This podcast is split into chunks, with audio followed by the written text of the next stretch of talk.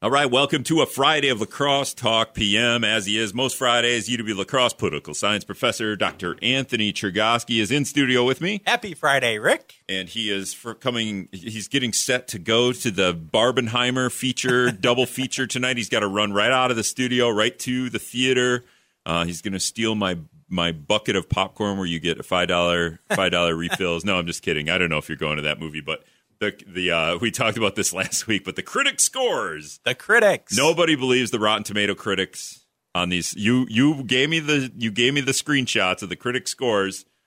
No audience score for Oppenheimer yet because it Right. comes out. It just came out. So, but um, you you love the critics. So we maybe we'll talk about that a little bit.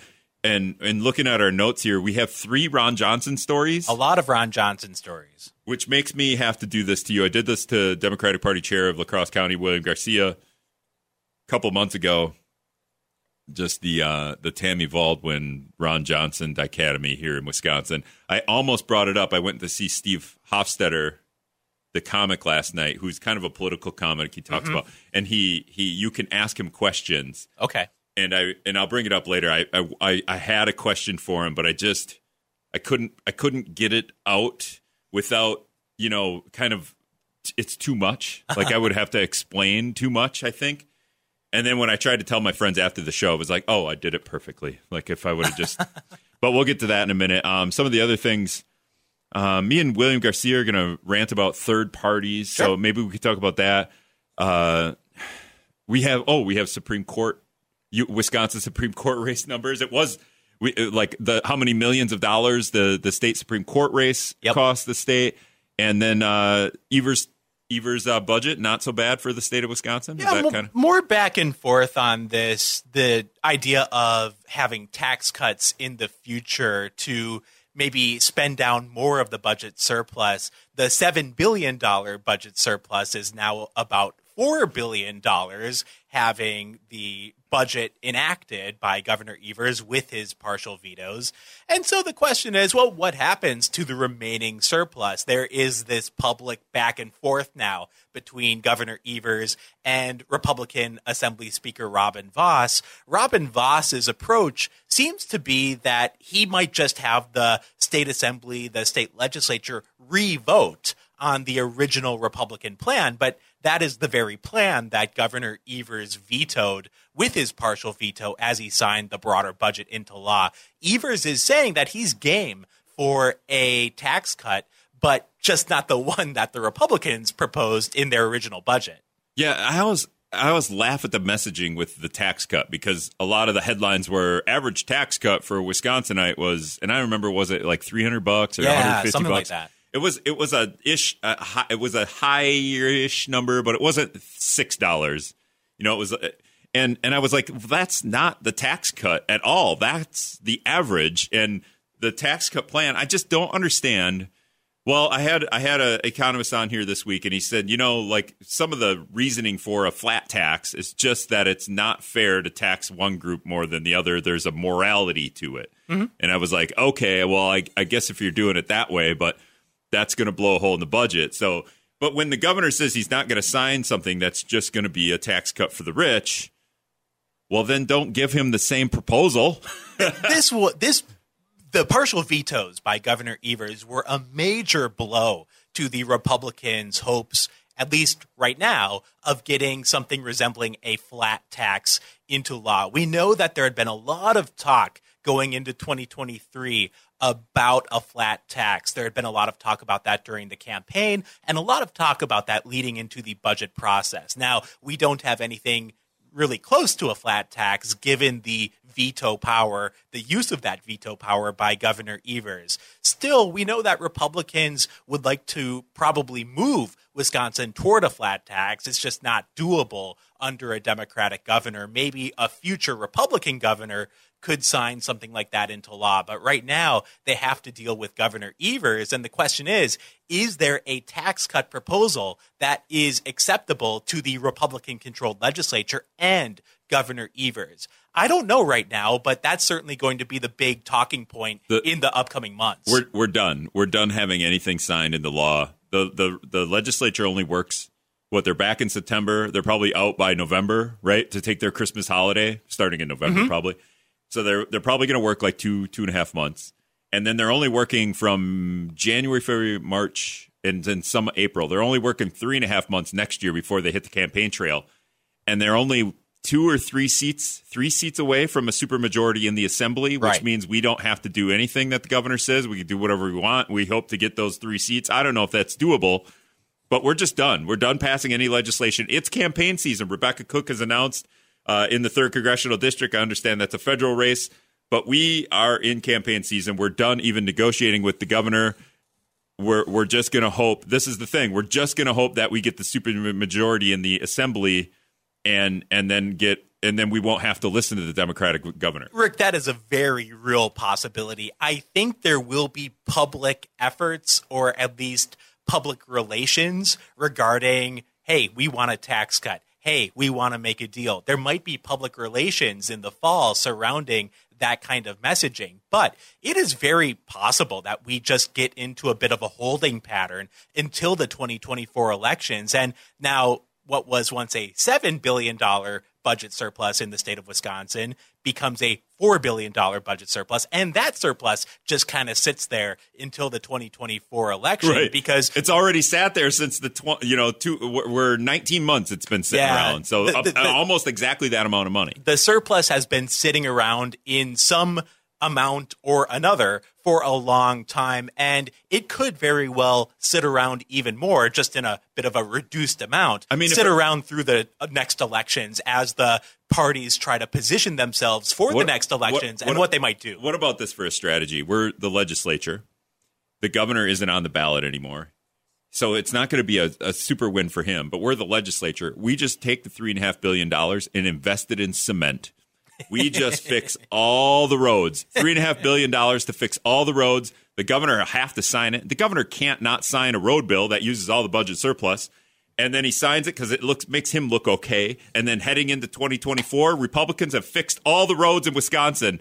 And you just got to do it. When is that? That that election is in November. November twenty. So there won't be a ton of road construction, except that global warming has kind of kept the snow from falling. So road construction crews, because you don't want road construction crews, because if you come down to Second Street right now and try to find somewhere to park, you're like, oh my god! And the Moon Tunes is going on last night, and there's nowhere to park, and and it's a you know just you're you're just mad about road construction. But Right. then when it comes spring, then you're mad about potholes. so if we can get that, there's a nice little November window where Yeah. you can pass, fix the road bills, use all the budget surplus, and then Dem- uh, Republicans will win all the the battles. There's something to that, Rick. Those bread and butter infrastructure issues, those local issues, those tend to be really popular with voters, and they are a potential way to appeal to those swing voters, right? I mean, swing voters are not going to get fired up over the culture wars like DEI, how- diversity, equity. How are we going to inclusion. That money? Otherwise, you know, like yeah, I mean, my guess would be some Wait, combination of Wait, oh, don't say it. We got to go Let's to break. tease it. We'll Let's tease, tease it it. to the next segment. All right.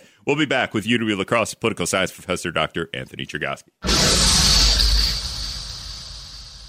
All right, welcome back to La Crosse Talk PMs.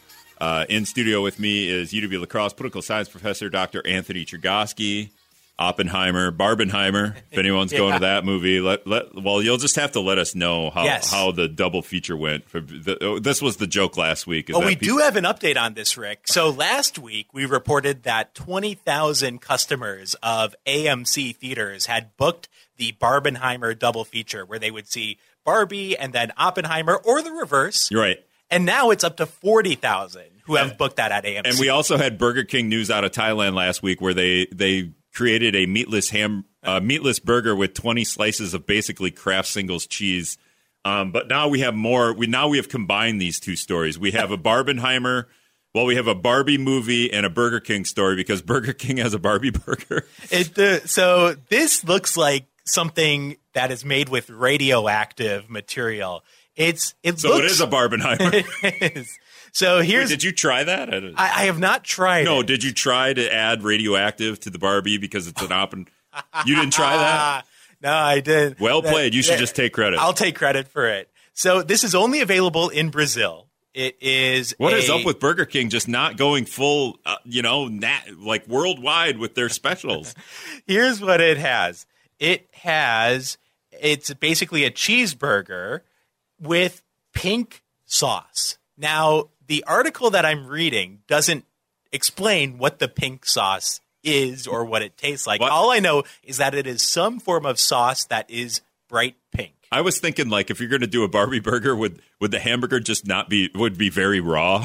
Because think about like all the the the blood from the burger gets into the bun and then it's all pink.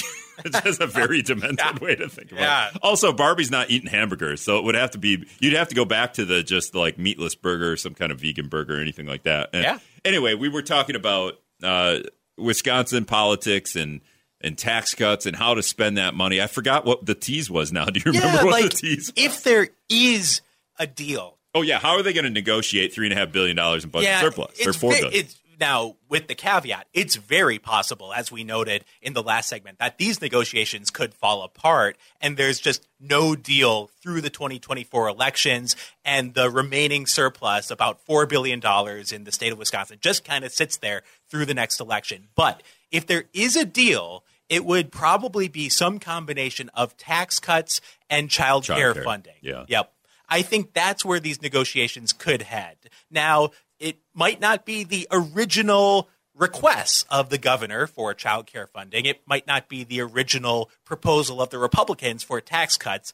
The parties would have to probably modify their original proposals. But if there is a trade off to be made, I do think it would be tax cut tax cuts and some child care funding in some form. I just, I still don't, I do not understand when I, I get the the the like thought process. Hey, we're cutting taxes, and everyone loves that. But when the taxes, when the tax cuts aren't impactful to your lives at all, then it just it doesn't make any sense to me. Because when it's a hundred dollars, you know, for the year, I'm going to save a hundred dollars on my taxes. Then that's just not it's not going to help. And when it's wealthy people saving five thousand dollars on their taxes, they, they don't care about that when they're making a million dollars a year. That is a hundred dollars to them. So And in terms of impact, Rick, I mean, one way, and you mentioned this in your interview earlier this week with Governor Evers, was just a rebate. Just cut people a check. Right. Now, the governor seemed non committal about that. He's keeping his options open, but that is on the table, Well, that you would was think. that was my negotiating tactic. If he's Yeah, not going yeah. to get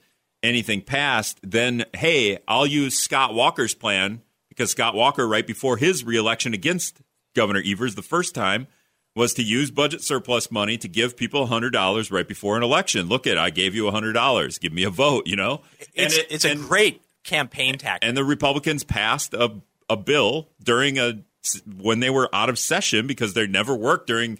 So they passed something out of session right before an election.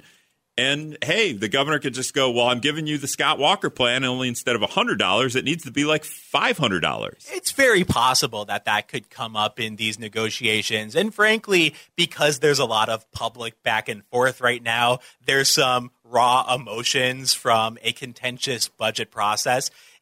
I think too early to know how any future negotiations might But the play out. contention is that, God forbid, Governor Evers made uh, public education funding extend for 400 years. Yeah, Rick. I mean, the use of the partial veto. Now, Robin Vos, the Republican Assembly Speaker, has talked about a lawsuit. We'll see if that happens. And Robin has also talked about potentially a constitutional amendment in Wisconsin to limit the governor's veto powers. It was interesting to hear Tommy Thompson, the former Republican governor, say, you bet I loved that veto power. I mean, he had Democrats in state government, and in order to achieve Republican Party outcomes, more conservative outcomes, he used the veto power. And it's just the reverse with Governor Evers. With a Republican legislature, he's using the veto to achieve more Democratic Party favorable outcomes. And so I thought Tommy Thompson offered on one of the talk shows last week, offered a a, defense of the veto, and that's understandable given that he was the governor and benefited from the veto power. It just it kind of depends on what positions you have. I mean, if you're the in the legislature, you might hate the governor's veto power. If you are governor or have been governor, you probably love the veto power. It's the only power you have now as the governor. That's it. That's the only power you have.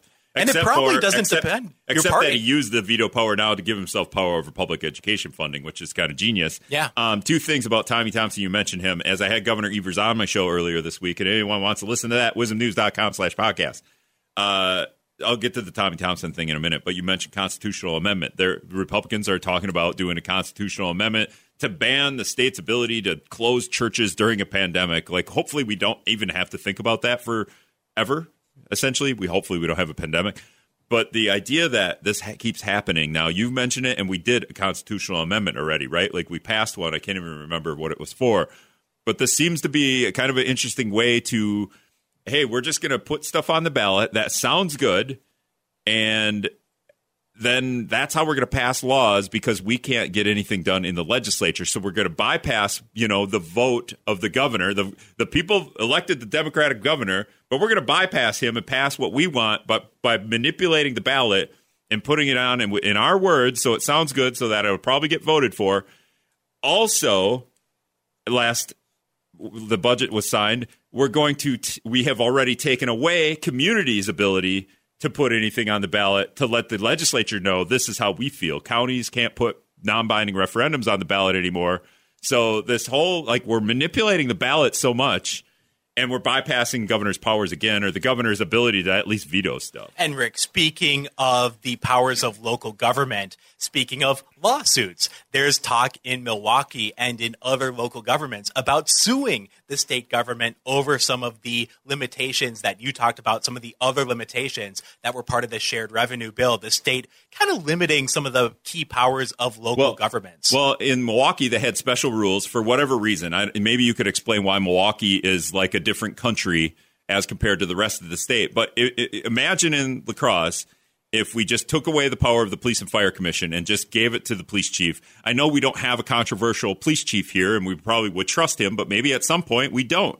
And maybe maybe we don't like the police chief here, but like the police and fire commission is there for a reason and they do the hiring and firing and overseeing of the police and they stripped that power from Milwaukee, and I think the top two people in the police and fire commission resigned because hey, you took our power away, and now it just goes to the one guy instead of this commission.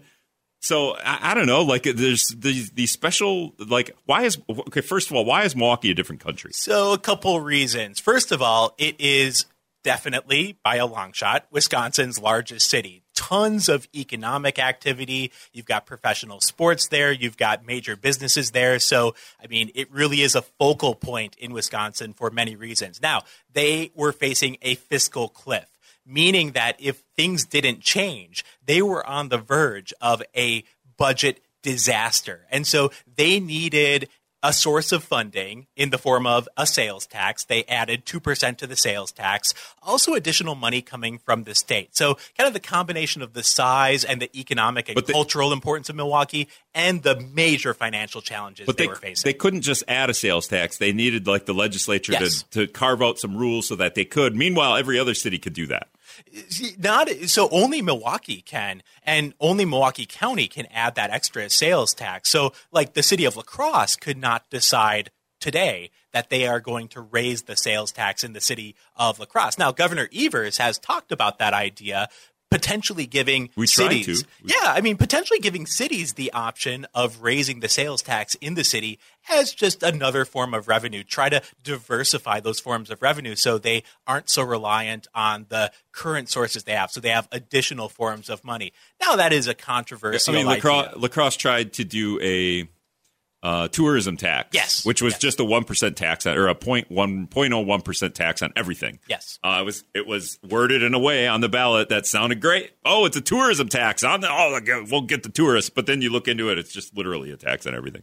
And we'll see how much the new system of funding local governments eases pressures on local governments to explore options like that or the desire maybe to have a sales tax specific to a certain city again unique certain unique circumstances in Milwaukee for well, a variety of reasons we can't have Milwaukee fail right like we can't exactly. have them go exactly. bankrupt like Detroit went bankrupt yep. Milwaukee is our biggest city also probably the state's most important city right hey, absolutely and there had been some really I would say strong efforts by Cavalier Johnson, the mayor of Milwaukee, to try to build some goodwill with Republican leaders in the legislature. And those efforts have really paid off. I mean, Republicans were very resistant a couple years ago, even, to having a special deal for Milwaukee to resolve some of the city's financial challenges and to give the city a little bit of a boost. But through careful efforts, the city has been able to have some better relations with the Republican leaders in the state legislature. In fact, a big part of that was agreeing to have the Republican Party's national convention in Milwaukee come summer of 2024. But we're not going to fund those through the state budget surplus. Yeah, that's another thing. Like the Repu- like the National Republican Party doesn't have money to fund it. Why would the state have to fund the Republican Party convention? Um, all right, or the Democratic Party convention for all that. Although that's in you know in uh, Chicago, I believe. All right, when we come back, we're going to talk about Ron Johnson, but I want to talk about him in a different way than you want to talk Mm-hmm. about him. All right, we'll be back. All right, welcome back to La Crosse Talk PM. We forgot to play this song. this song is uh, still embattled in controversy, and and now another song is embattled in controversy, Oh yeah.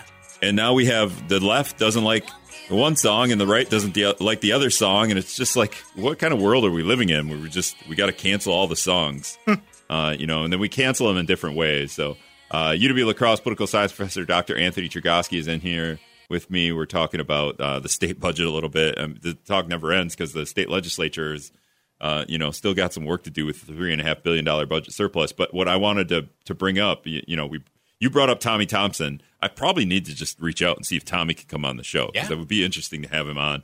Um, Oh, And- he's such an interesting guy. and you, and you talked about the veto pen, and he loves the power of the veto pen. yes. Um, and what I what I wanted to bring up with Tommy Thompson is I had Governor Evers on earlier this week, and Governor Evers now we're at 31 times he's kind of visited Western Wisconsin. If you want to count Sparta as Western Wisconsin, I think you can.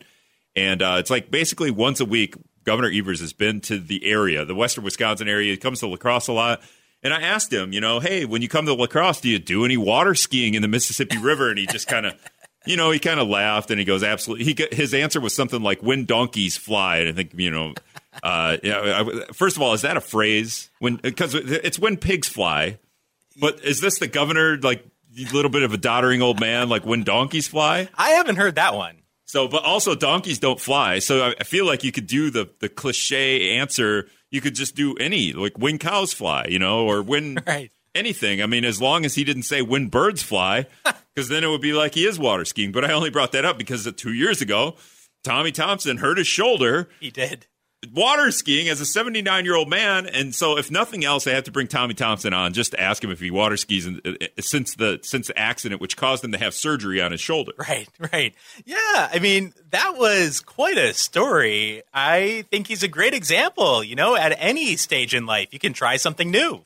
Yeah, and and Chergosky loves Tommy Thompson, by the way. So if I get Tommy Thompson on, you'll probably be calling in. Well, you know what what I find Tommy has a great sense of humor, and uh, it was it was really enjoyable to be in certain events with him when he was the UW system president, and uh, you know I, I- find him a very interesting figure in Wisconsin politics because, as we talked about, he made prolific use of the veto power and. uh, Still has some vetoes from the 90s that are talked about today as being particularly creative. Uh, so it was no surprise that Tommy Thompson came out in defense, you could say, of the veto power of the Wisconsin governor in general. Not any specific governor, but just the general powers of the governor. Yeah, and, and Governor Evers, Governor Tony Evers, used his veto pen to extend public education funding by three hundred ninety dollars per student for the next four hundred and two years, mm-hmm. and that was audastic from you know the right wing people in the area. But that's not even like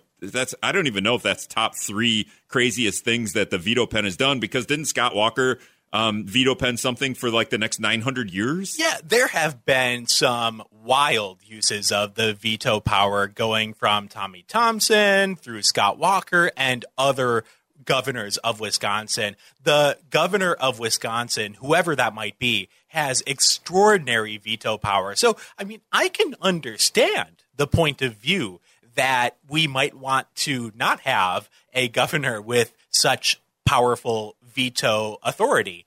At the same time, I think that those complaints should be grounded in principle, right? Not just political party, but on principle. Do people want someone to have a strong veto, no matter who is governor, no matter which political party they belong to? The alternative to not having the veto pen power, I think, and I, I, obviously I don't have a ton of experience with the veto. I just don't know, like, what's Governor Walz's veto pen power in Minnesota? I don't even know if he has it. But if you don't have the veto pen power to any extent, then the then Evers gets this budget and doesn't sign it. and maybe then we we just quote unquote negotiate because we never negotiate, and we won't have a budget maybe ever. Yeah, Rick. So I before I lived in Wisconsin, I went to grad school in North Carolina, and the governor of North Carolina has an up or down veto only. So the governor of North Carolina can give the thumbs up, the thumbs down, but they can't make adjustments to the particular elements on of the individual bill. items. Yeah, so like the, the, tax, so-called line item veto. so like the tax cut plan would just be crossed off. Yeah, essentially, or so- voted down. Yeah, so Governor Evers could cross out essentially much of the tax cut plan by the Republicans, but still sign into law the budget. In North Carolina, the governor would have to sign the entire budget or veto the entire budget without making those individual changes. Oh, he couldn't. Oh, I thought maybe he could thumbs down just individual It's just proposals. all or nothing. oh, it's all or nothing. Okay. And that And is as he- everybody here thinking like Facebook and you're just doing the thumbs up thing? Is, that everyone, is everyone thinking? or the angry face. Yeah, angry face or a thumbs up. That's all you get. Uh, would be funny if that's how he did it. Um, okay, so that makes sense. All right, I want to get to Ron Johnson because you have literally have thrown three stories at me about Ron Johnson. Um, we'll just I'll just read the headlines. Ron Johnson pockets four hundred thousand dollars from donors for old campaign loans, despite saying he wouldn't do that. Uh, Senator Ron Johnson might continue to repay personal campaign loans with cash from donors. And then Senator Ron Johnson, this was m- more interesting, probably less controversial, even though it should be just as controversial. Senator Ron Johnson says it's quote unquote certainly possible that the government was involved in the JFK assassination. And then a fourth story that we just not in the notes, but also Ron Johnson, mm, Jeffrey Epstein may have not killed himself. Is that the fourth one? That is, Rick. So Ron Johnson was on a YouTube talk show with a YouTuber named Tommy G. And Tommy G asked Ron Johnson if he felt that the government was involved in the assassination of John F. Kennedy. And Ron Johnson said, It's certainly possible. The American public deserves the truth, and we haven't gotten it. He said there's a lot of unanswered questions. And it was kind of funny to read on social media some Democrats saying, Wow, actually something that I agree with Ron Johnson on. Yeah, if Ron Johnson wasn't just reelected, if Ron Johnson was running instead of here, and this is where I want to go with this. If Ron Johnson was running right now and he wanted to vote, all he has to do is run on JFK was assassinated by the government and probably, uh, you know, all those rich uppity ups in the government that, that, what do they call, what are, what is the, the, uh, the Oh, like elites? elites. what are the oh there's a government term for it though the i'm not going to think of it but like the, those government elites have you know murdered jeffrey epstein because you know we were all on his island Oh, like the deep state? the deep state Yeah. there it is yeah so the deep state murdered jeffrey epstein like ron johnson would have won by a landslide or would win by a landslide but what i want to bring up is if ron johnson came if he was running right now Tammy Baldwin's running. She is, and this is just okay. So, Steve, I'm going so many directions. This was my question that I wanted to ask the political comedian that was in La Crosse last night. A very just comes out. I'm a liberal. I'm a progressive comedian. That's my take. If you don't like it, you know, like, why are you here? And I and you can ask audiences can ask questions. And I wanted to just get the question out. I go, we have Ron Johnson, whatever. We have we have Tammy Baldwin, the first open openly gay U.S. senator and we have Ron Johnson and whatever you want to call Ron Johnson, like anti-COVID, COVID conspiracy, now very conspiracy theorist. And you have Wisconsin. What do you think of Wisconsin when you have these two complete? Like there is no other like political part part of party in the world or political system in the world that has the most more opposite of two state senators right, or U.S. senators than those two. Right. How did we get here? And also, if those two ran right now against each other, Chergosky, who would win? I- think Tammy Baldwin would have a pretty good chance right now because she's entering into campaign mode. Now, Rick, that, if both were in campaign mode at the same time, I think it would be a coin flip. I don't know for sure who would win. I mean, what we've seen in recent polls is that Ron Johnson's popularity has gone down since the election, but that's not surprising. I mean, when you're campaigning for office, you're trying to appeal to the voters, and then when you win, you kind of relax when you're a U.S. senator, or you move on to other things. You change your style. And yeah, now, what is he doing now, though? Well, doing interviews is- with Tommy G. well, this is like appealing to everybody. Yes, JFK was assassinated by the deep state, and so was Epstein. He's running for office right now. Yeah, it's. int- I mean, Ron Johnson definitely is someone who entertains these conspiracy theories. I mean, the interesting thing about conspiracy theories is that there are some conspiracy theories where very few people believe it. There are other conspiracy theories where a lot of people believe it. And so maybe Ron Johnson could bring that kind of conspiracy theory style to the more popular conspiracy theories. I mean, I was before the show looking up some polls on the JFK assassination. The most recent one I could find was from CBS News in 2018. And the question is Do you think there was an official cover up to keep the public from learning the truth about the JFK assassination? And 54% of adults say there was a cover up only 35% say there was not a cover up. So that's quite a few more who say there was a cover up. So I think there probably is some popularity that Ron Johnson could gain if he emphasized some of these ideas that the public kind of agrees with him on. Back and to the left. Back Yeah. and to the left. The, the magic bullet. Like we all we all seen the movie or at least the clip of it or seen the Seinfeld where they did the spitting of on on, on Keith Hernandez or the or the the the, the pitcher anyway. Uh, with Newman and Kramer, I know more about that than I do probably the JFK assassination itself. Honestly, um, yeah. So it's it's just kind of funny to to see, uh, you know, like because I, I what's going to happen now over the next couple of weeks, Chergosky, is Tammy Baldwin's going to go, absolutely, the deep state was part of this uh, JFK assassination. And I don't know who killed Epstein, but it wasn't Jeffrey Epstein. Tammy Baldwin's just going to take it. She's like, yeah, I'm going to run with this as well. Nobody's going to stop her if she goes here. It's so interesting, Rick, how you mentioned the completely opposite styles that Ron Johnson and Tammy Baldwin have. I mean, can you imagine Tammy Baldwin doing an interview with a YouTube na- YouTuber named Tommy G talking about like the JFK assassination? Well, it sounds like they need their own weekly show, Tommy and Tammy. I like. Tammy B and Tommy G. Let's do it. I mean, Well, Tommy G portray he he brags about having quote the craziest documentaries on YouTube. So maybe we should check him out. I mean, if they're that, you know, if they're that wild. I mean, Ron Johnson's got six years of, of, of just, he can do whatever he wants. And That's the thing about being a United States senator. Your terms are so long that once you get elected, you can really change your focal points. You can change the policies that you talk about and change kind of your style. Yeah, we'll all forget. We have four second memories. Um, we're, we're all going to forget because I almost forgot the first two stories that we mentioned. These are more controversial than his, you know, his take on JFK assassination.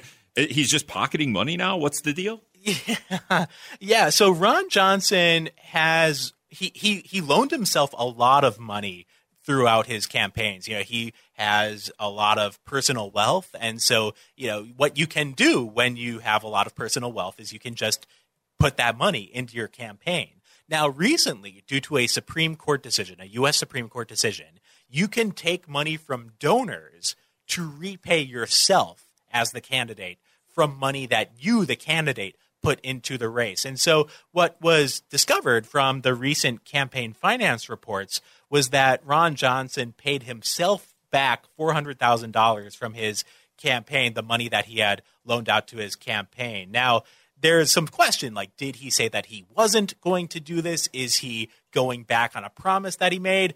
I honestly don't know, but you know, there there are the optics, right? Like of paying yourself back money.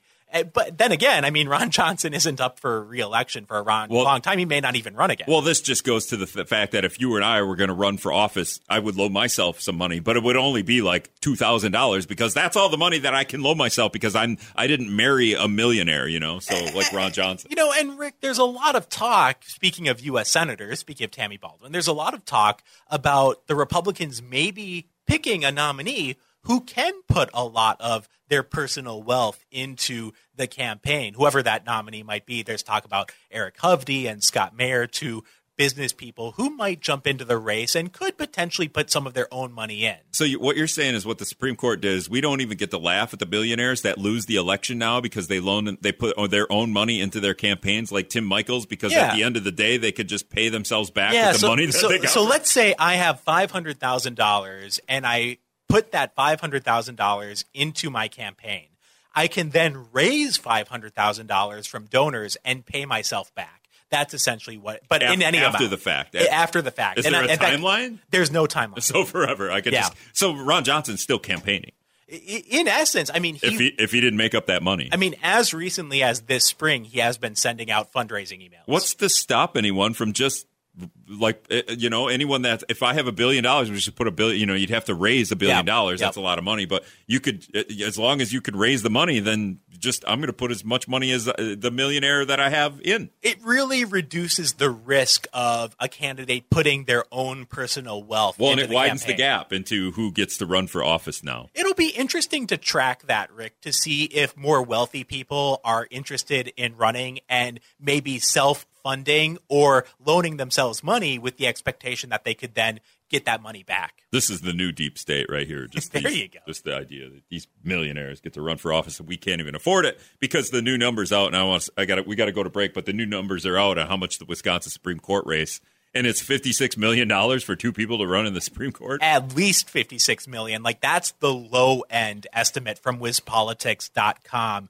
$56 million on the Wisconsin State Supreme Court race. Rick, the previous record for most spending on a Supreme Court race was 15 million, meaning that Wisconsin almost quadrupled the record for spending on a state Supreme Court race this this year. Fifty six. That's like four roundabouts.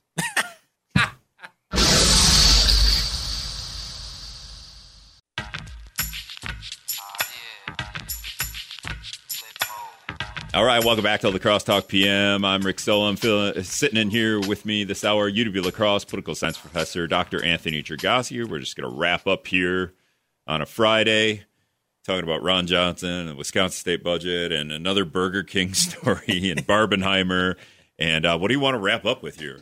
Yeah, you know, Rick, a lot of talk in recent days, recent weeks about the possibility of a third party presidential candidate.